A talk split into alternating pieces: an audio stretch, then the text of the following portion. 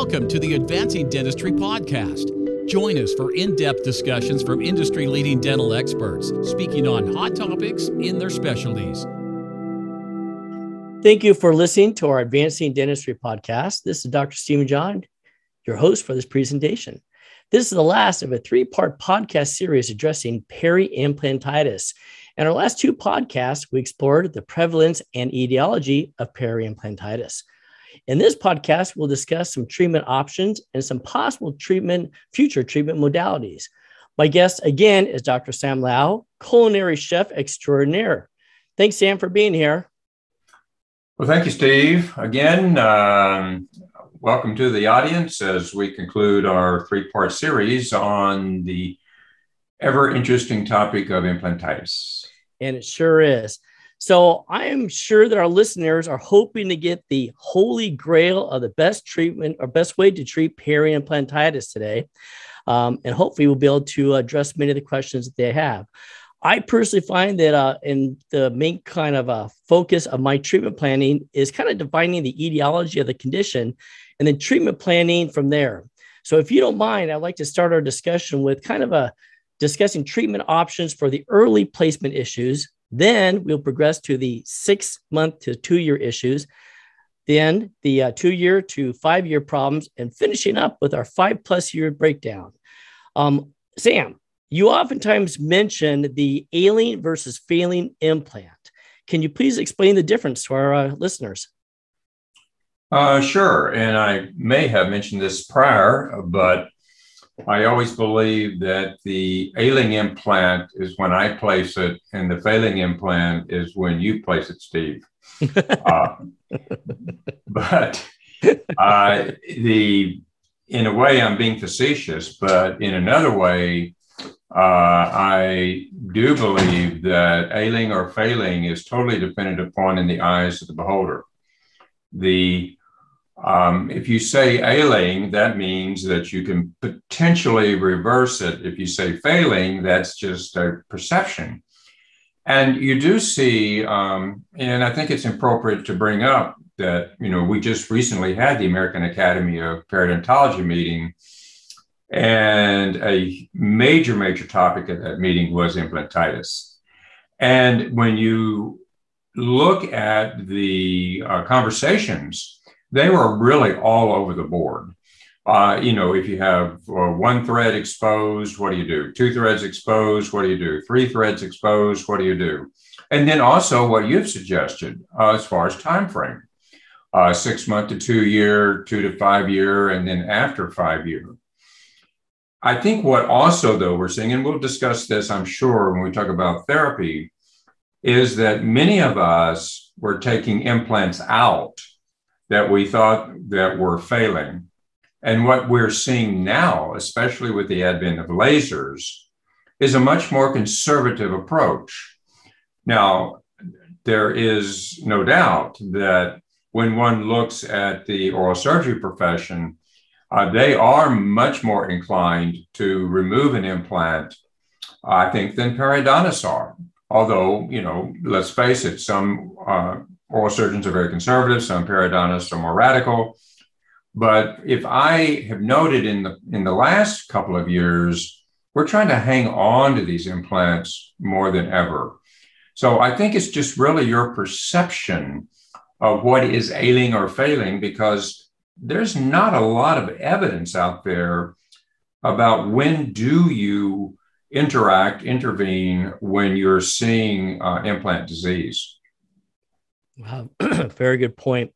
Um, so, Sam, um, a good portion of our discussion today is going to involve the introduction of uh, laser therapy, as you just mentioned, to the treatment of uh, peri-implantitis. So, with laser therapy, it's mostly about addressing the inflammatory process and also about kind of creating an optimal implant surface for the possibility of stability, maintenance, and even the possibility of regeneration.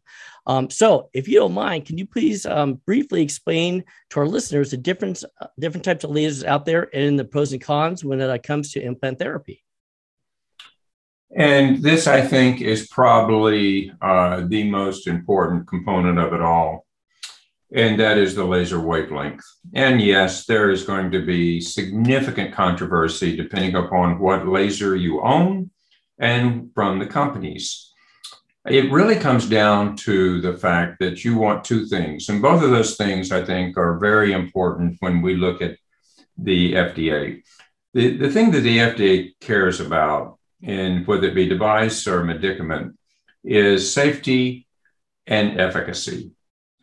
When it comes to different wavelengths uh, relative to those scenarios, there are some of us that truly believe that one must be incredibly cautious on using a diode around any implant. Now, could you uh, take a diode laser and put it on like 0.4, 0.5 uh, pulsed? And yes, and keep it away from the implant? Sure. Will it have an effect? I doubt it. However, if that diode becomes initiated, which over time it may, if there's any hemorrhage, then all of the thermal energy will then find itself in that blob at the end of your tip, activate the tip, and the heat energy will be absorbed into that pigment. And then, therefore, you could end up with a thermal uh, issue. The next I would put in there would be the Nd:YAG. This even has more controversy but in all fairness, initially, when individuals were talking about using the Nd:YAG for decontamination of implant surface, if I now fast forward three or four or five years, you see many periodontists who use an Nd:YAG, you will not see them put that on a implant surface uh, like they were in the past. And that's primarily because of the thermal conductivity of an Nd:YAG. If we jump back a diode and an Nd:YAG primarily work off of thermal. A erbium primarily works off of photoacoustics. We do everything in our power not to have heat with a um, erbium laser, and anything more than five degrees centigrade, uh, we don't we don't enjoy, whether it be an in vivo test or an in vitro test. And much of this work has been done by uh, George Romanos at Stony Brook. And then when we pop up to our CO2s, uh, this totally depends upon which CO2 that you're discussing. Uh, if you're talking about a 10600, there you need to be much more cautious, I believe, than if you're talking about a 9300.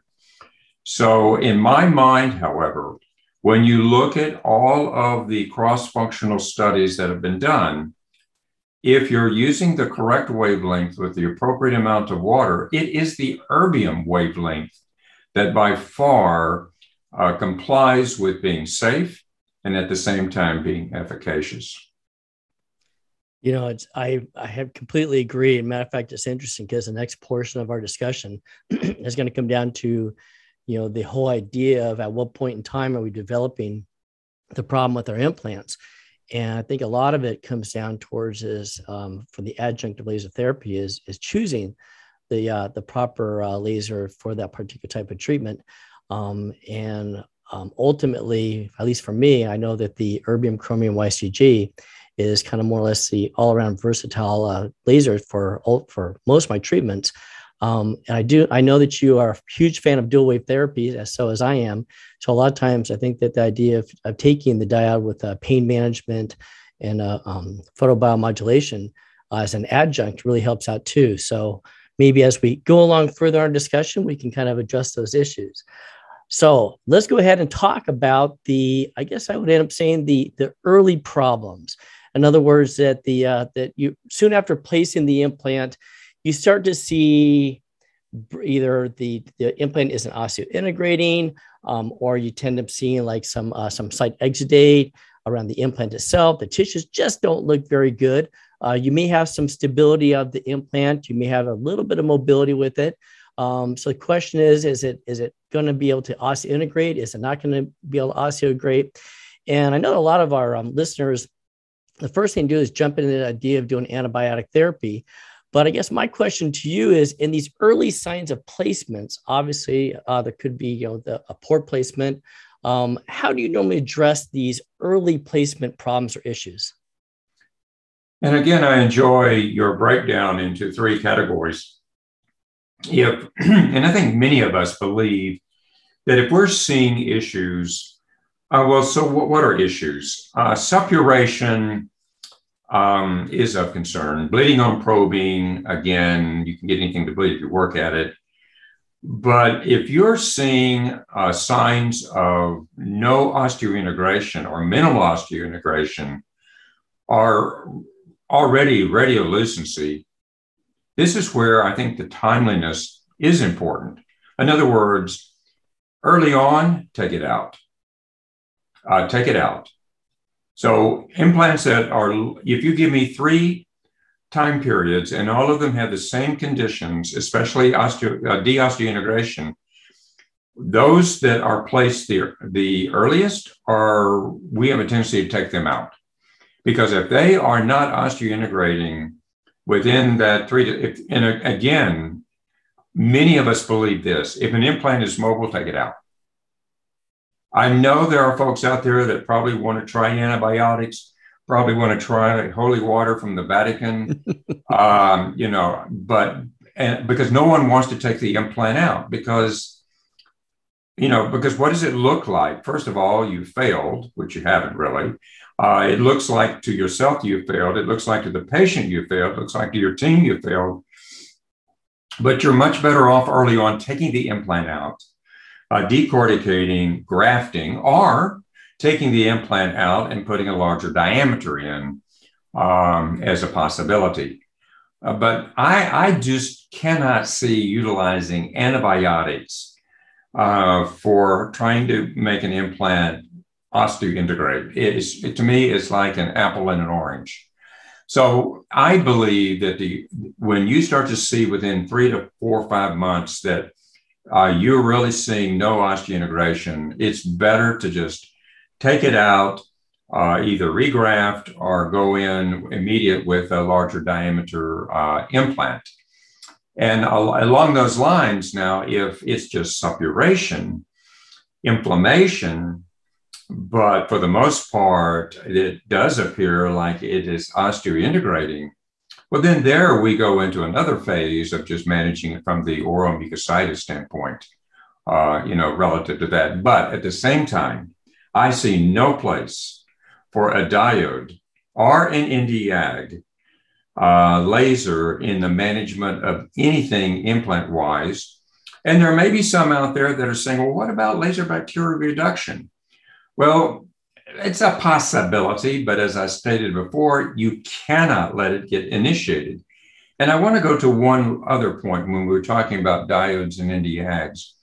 I can't tell you how many times someone has come up to me in an audience that did a second stage uncovery, uh, develop, you know, to get their emergence profiles and lose an implant by using a diode on a wattage, especially with continuous wavelength. And, and let's just make it very clear. My opinion is that anytime you use a diode laser, and you are using it initiated or unfortunately initiated, you didn't intend for it to be, and you're on continuous, you're really doing a second stage uncovery with an electrosurge. Right. the um so bottom line is the early stages are in there. They don't look good. Cut your losses, get them out, and uh, just kind of plan and go forward from there. I know a lot of times, and I think that as a patient, they understand the fact that sometimes things, uh, you know, aren't going to go ahead and heal properly. And I think that uh, that just getting in there and getting it out and just planning for the future is probably the best way to go. Of course, we have the next group of our periimplantitis cases where they did show initial healing, osseointegration. They look good, everything's fine, but within you know kind of just a a few months of a, a, placement, maybe up to about a year or so, uh, we start to end up seeing um, a little bit of separation, bleeding on probing. They're just not looking that great, maybe some possible early bone loss around them.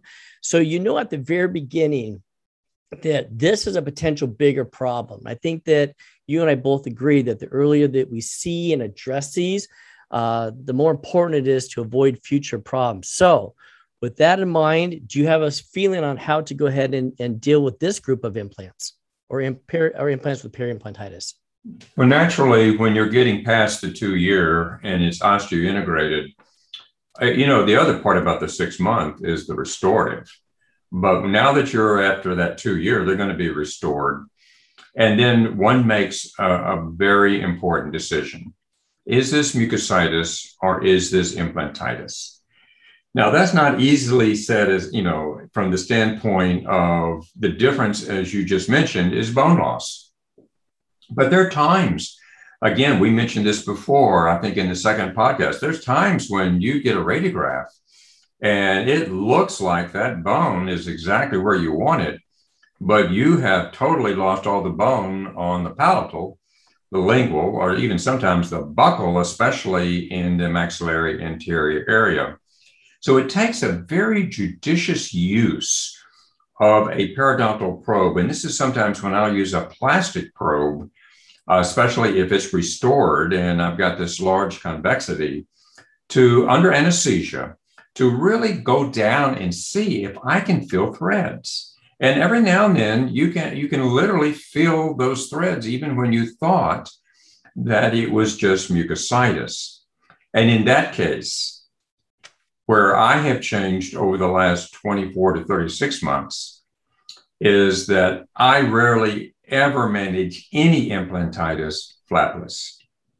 I manage all implantitis uh, surgically, at least with a mini flap, so that we can see what is there. Because as we mentioned also in our past uh, uh, podcasts on etiology, you can't tell if there's cement down there unless you flap it. And there's been a lot of egg on face where folks have not flapped it, who have tried to do a conservative flapless approach to implantitis real not realizing that what was there was a large circumferential coating of resin. Uh, and that area was never going to resolve unless you opened it up, took a look at it, and got that resin off. Now, I will say this a good vote for removing resin cement on an implant is an erbium laser because the resin has water in it and it will come off very, very easy as the laser interaction with the water in the resin, just like when we remove uh, zirconium. Right. I, matter of fact, these are the cases that I uh, I have to say that if I love to treat a certain case, these are the ones I enjoy the most because, like as you said, minimal, minimal flap reflection, taking the laser in there, removing all the granulated tissue, all the irritated tissues, visually looking at the implant surface before it's gotten any worse, I find that we can get a lot of these uh, problems to turn around to uh, look much better. Um, you know, ultimately, you know, take that downhill case and make it into a healing case. And I, uh, I get a lot of gratification on, on these types of cases. So the next group we're going to look at, of course, I call the most frustrating cases possible. The cases where they've been in there for about two to five years uh, patients, uh, you start to start to have either some sensitivity, some discomfort with the implants, awareness of it. Uh, you start to notice that there's bleeding on probeans radiographically. You start to see that there's been some uh, some bone loss. Um, and it could be a little bit of bone loss or could be a lot of bone loss around it. But ultimately, you see that this group of, uh, of implants beginning to go downhill or fail. And of course, it's right about that time, as you know, that the patients will, um, once they have their implants in there for a couple years, it's theirs, and they will not accept the fact that it will fail. But unfortunately, that these are the ones that that do tend to fail, and uh, are the most frustrating for not only the doctor but for the patients too. So, with this group of of implants, do you feel etiologically that it is similar to the the prior two cases, and or do you feel that maybe there's a little bit more of a complexity regarding the etiology.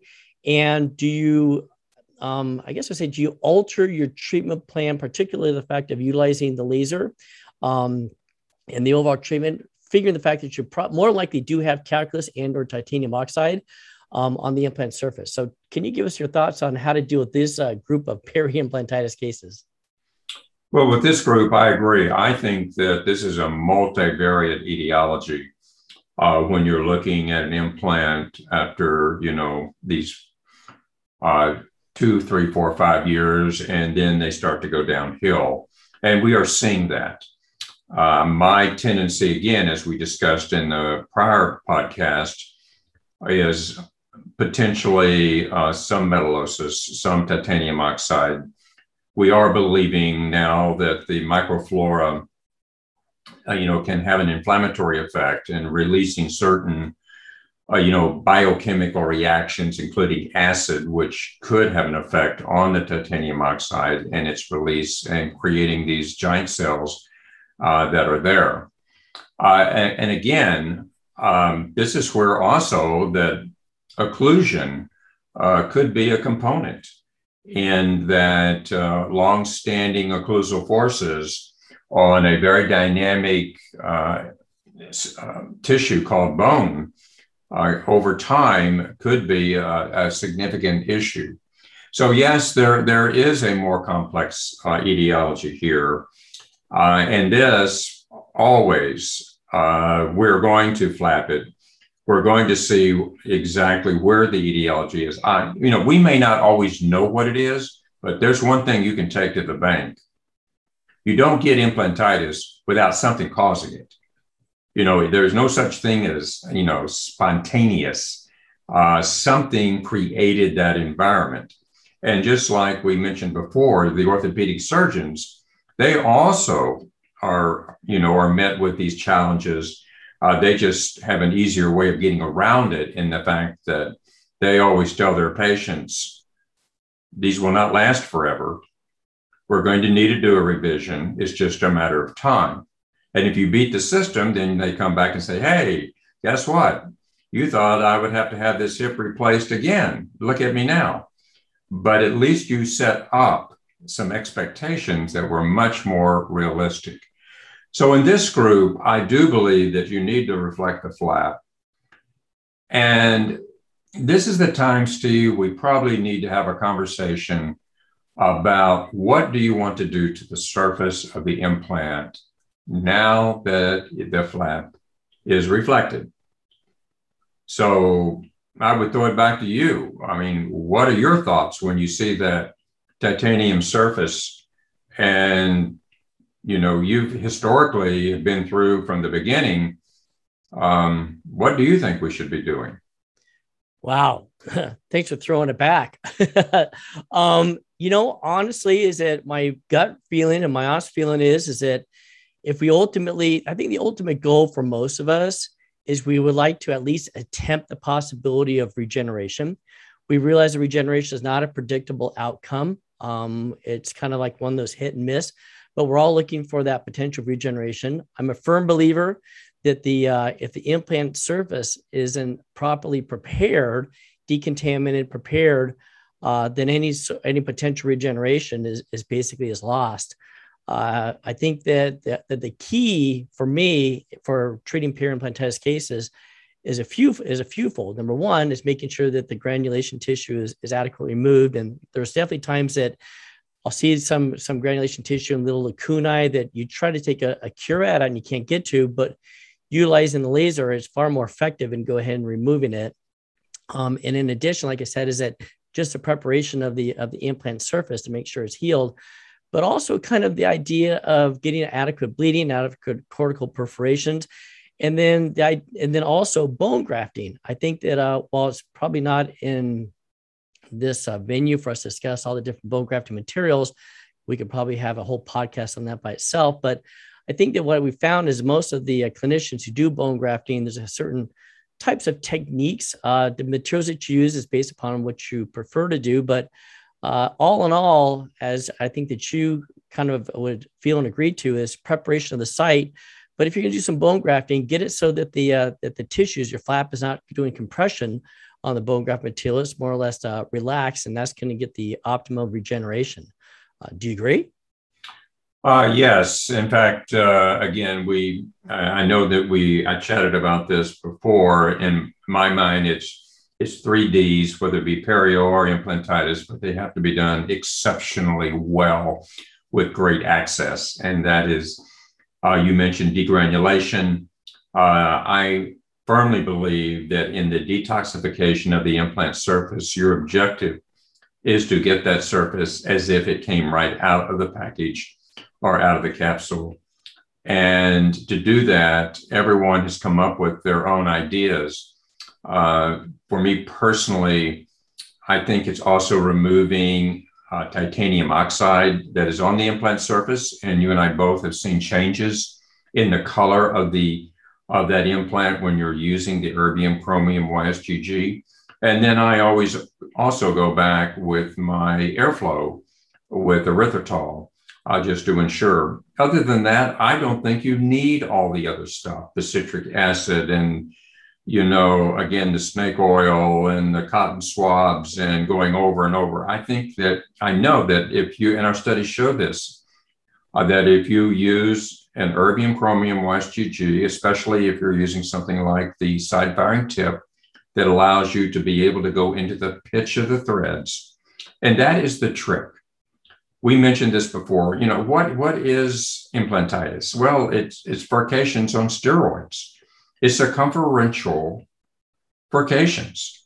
So we see people spending 30 minutes doing one furca. When you've got four or five threads exposed, then how are you going to get into the pitch? Anyone can get on the outside of the threads. Very few people can figure out how to get into the pitch and decontaminate that. And that's where I believe some of these lasers, like the erbium chromium YSGG, that has a side firing tip, allows 90% of that energy to go straight into it. I still saw at the AAP meeting people using titanium brushes. And it's very simple. Just take an implant that's lost or you're not going to use, put fingernail polish on it, and then use a titanium brush and really see if first of all, if the fingernail polish is getting out of there, but secondly, are you throwing titanium oxide all through the tissue? And that's why I am not a fan of implantoplasty. Um, because you're going to throw all of the what I consider to be noxious titanium oxide particulates, you know, out into the tissue. So in the decortication part, this is where you've got to remove some of that bone that sometimes you see you see bone coronal um, on the threads and below it is a complete blown out circumferential defect well i take that bone off there because I'm, i feel it's necrotic bone or it's going to be necrotic it's just stuck there physically so it is taxing to do it but you've got a reflective flap and then i always say the augmentation that you use is up to you um, people always say to me, well, what should I use? Well, we don't know. Uh, I, there's no doubt that using something like a demineralized freeze dried and putting with Emdogain or uh, Gem 21, uh, that's going to be the gold standard. You can't do better than that. Do you put a membrane over it?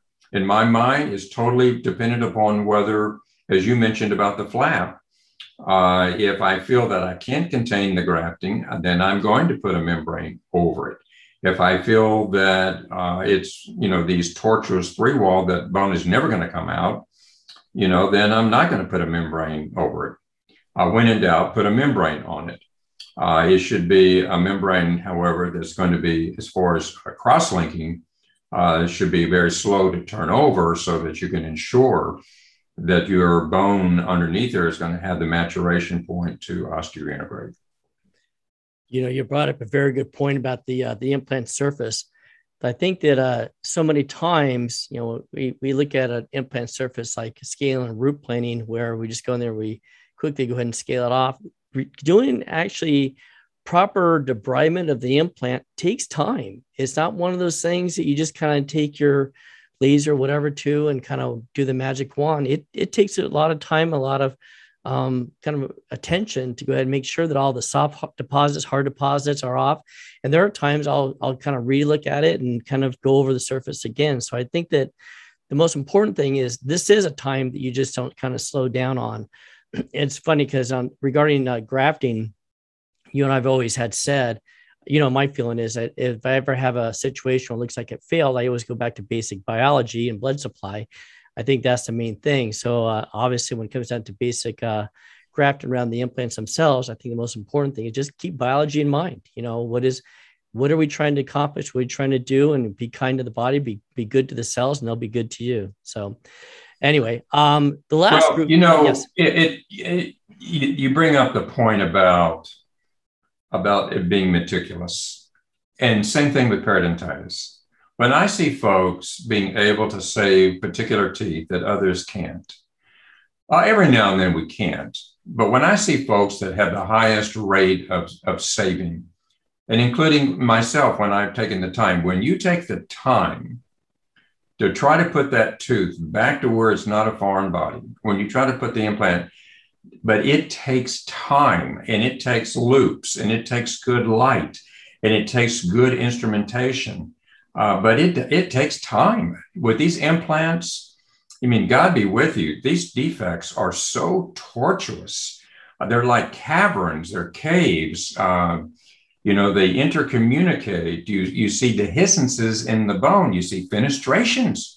I, I can't tell you how many times I've seen bony fenestrations on these implants.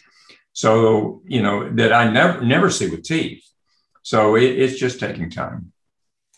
I think, like you said, that's why visualization of the defect is so important. Why we have to flap and really look at these types of cases.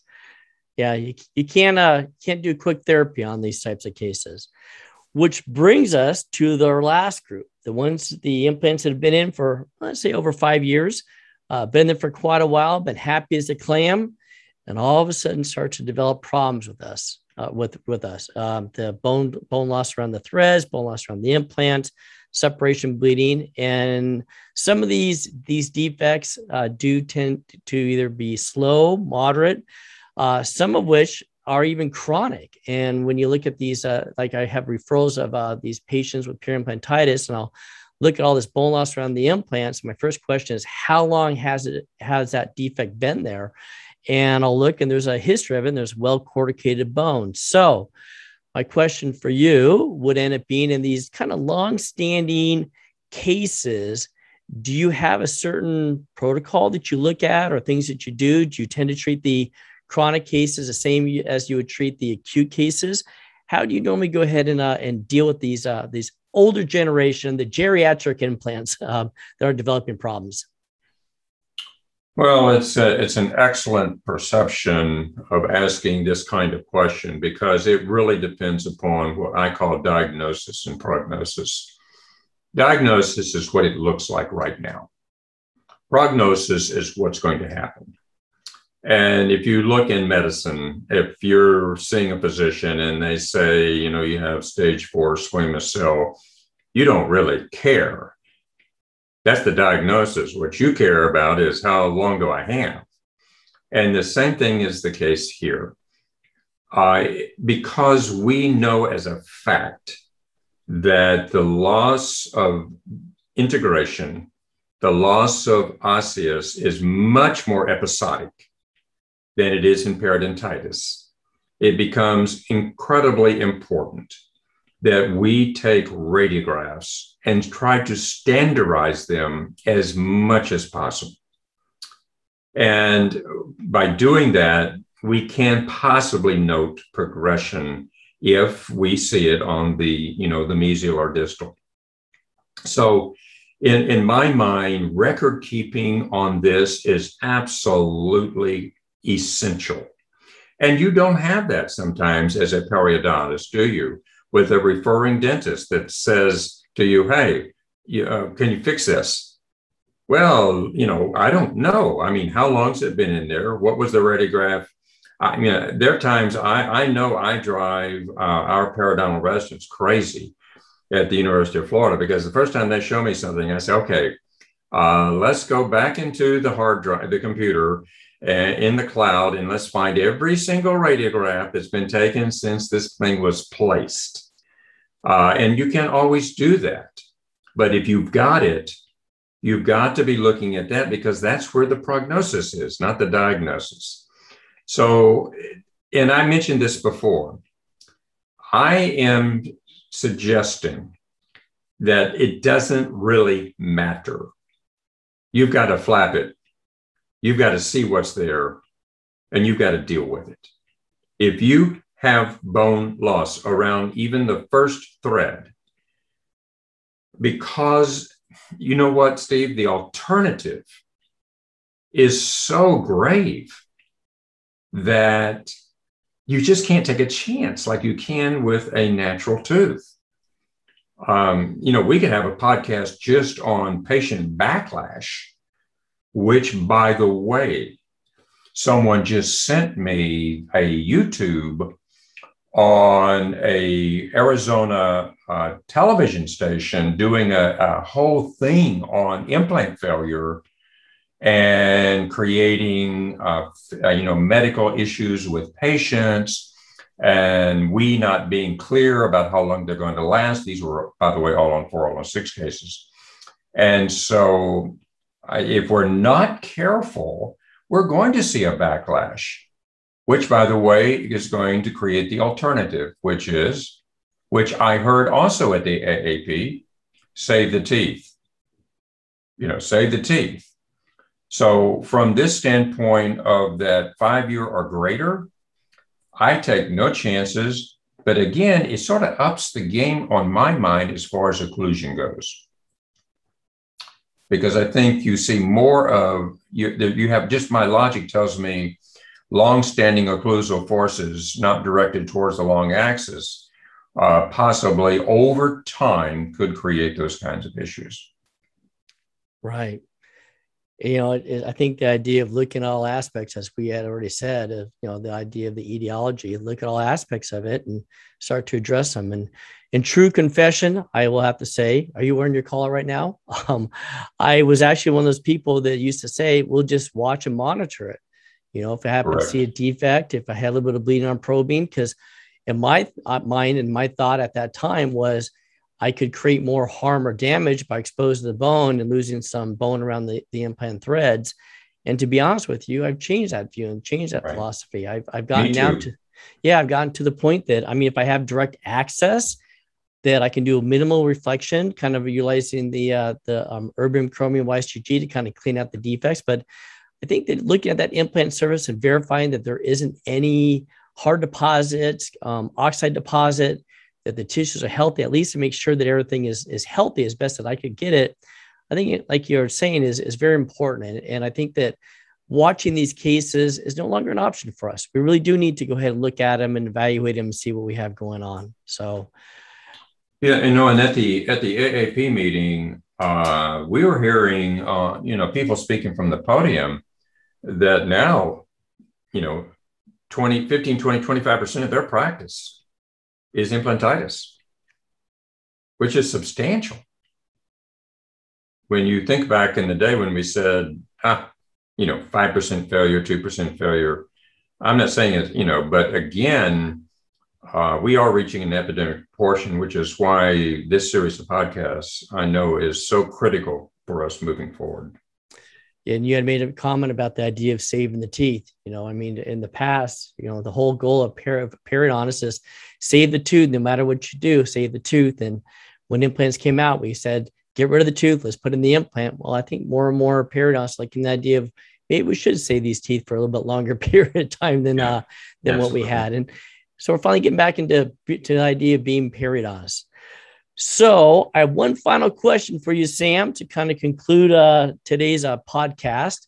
Um, so, with your culinary expertise, if you were stuck on a deserted island with only one seasoning, what would it be?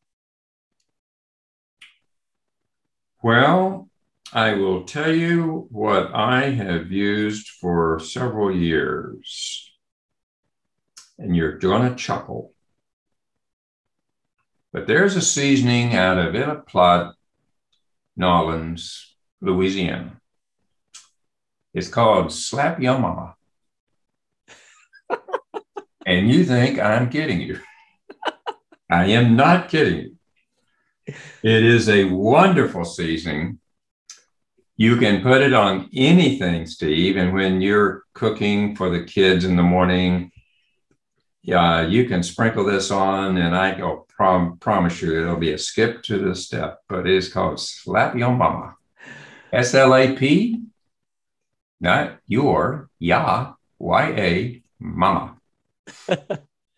All right. Well, I'm sure that we're going to see a huge increase in purchases on uh, Amazon for uh, for this particular season.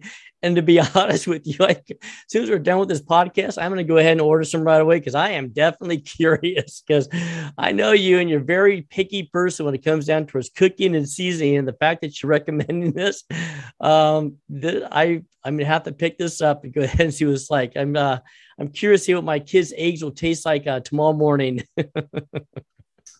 Well, uh, I, know it. Uh, it sounds like I'm a little facetious, but no, it is an incredible seasoning for everything. And if I was on that deserted island, I would make sure that I have gallons of it before uh, I cooked anything, including uh, the coconut. You probably you could probably put it on coconut for all I know. But Tell you what, I know how that tastes. My wife loves coconut. That's the first thing we're putting it on. I don't. I'm not sure it's going to work on the coconut. So.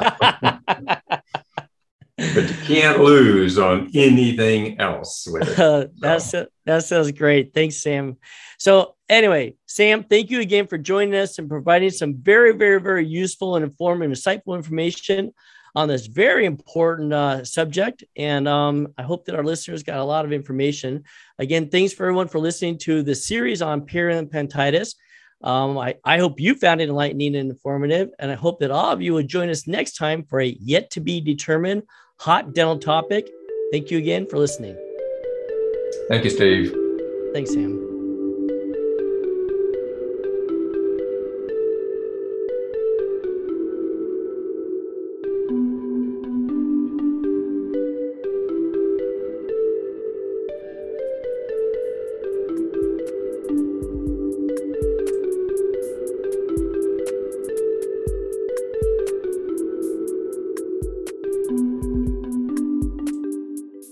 Thanks for joining us for another Advancing Dentistry podcast.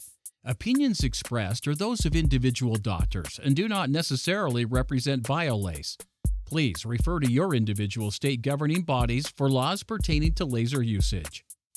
To learn more about Waterlase, all tissue, and Epic Diode laser technology, visit biolase.com forward slash podcast.